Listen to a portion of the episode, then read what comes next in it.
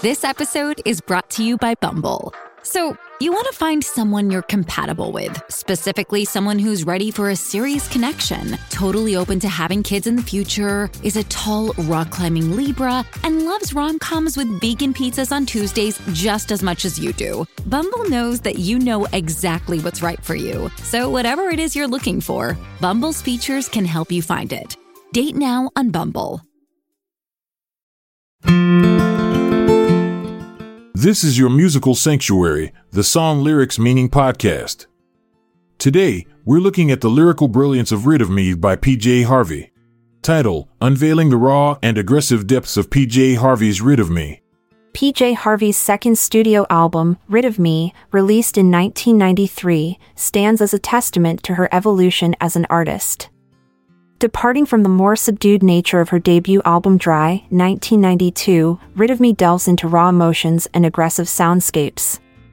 With its intense lyrics and powerful instrumentation, this record showcases Harvey's ability to captivate listeners with her unfiltered expression. The title track Rid of Me serves as a fitting introduction to the overall tone and themes explored throughout the album. The song opens with haunting guitar chords that set an eerie atmosphere while simultaneously foreshadowing what lies ahead lyrically. As Harvey sings about obsession, desire, power dynamics within relationships, and ultimately liberation from these entanglements, she invites us into a world where vulnerability is embraced rather than shunned.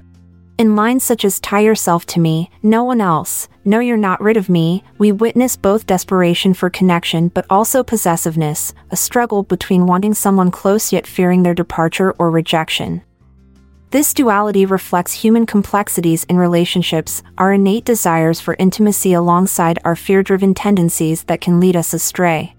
Harvey's vocal delivery on this track further enhances its emotional impact by oscillating between soft whispers filled with longing, lick my legs, I'm on fire, and fierce declarations demanding attention, get off your fucking cross. These contrasting tones mirror the internal battles experienced when navigating love or lust, moments where tenderness clashes against frustration or anger. Moving beyond individual tracks towards broader thematic exploration within Rid of Me reveals recurring motifs centered around gender dynamics and societal expectations placed upon women during intimate encounters. Songs like 50 Foot Queenie challenge traditional notions by presenting female sexuality through assertive imagery. I'll make you lick my injuries, I'm gonna twist your head off, see. Harvey's lyrics often subvert traditional gender roles and expectations. In Man Size, she confronts the idea of masculinity by questioning its limitations I'll rub it till it bleeds. This line challenges societal norms that restrict men from expressing vulnerability or sensitivity. The album's production, helmed primarily by Steve Albini, further amplifies the rawness and aggression present in Harvey's songwriting. The stripped down instrumentation allows her voice to take center stage while maintaining a sense of urgency throughout each track. The trio format, consisting of Harvey on guitar and vocals, Rob Ellis on drums and backing vocals, and Steve Vaughan on bass guitar, creates a tight knit sonic landscape that perfectly complements the lyrical intensity. Rid of Me is an album that demands attention, a visceral experience where PJ Harvey bears her soul through unfiltered expression. It serves as both a personal journey for Harvey herself as well as an exploration into universal themes surrounding love, power dynamics within relationships, gender roles in society, all delivered with unapologetic forcefulness. In retrospect, Rid of Me solidified PJ Harvey's status as one of rock music's most influential artists, an uncompromising force who fearlessly pushed boundaries with her artistry while challenging societal norms along the way.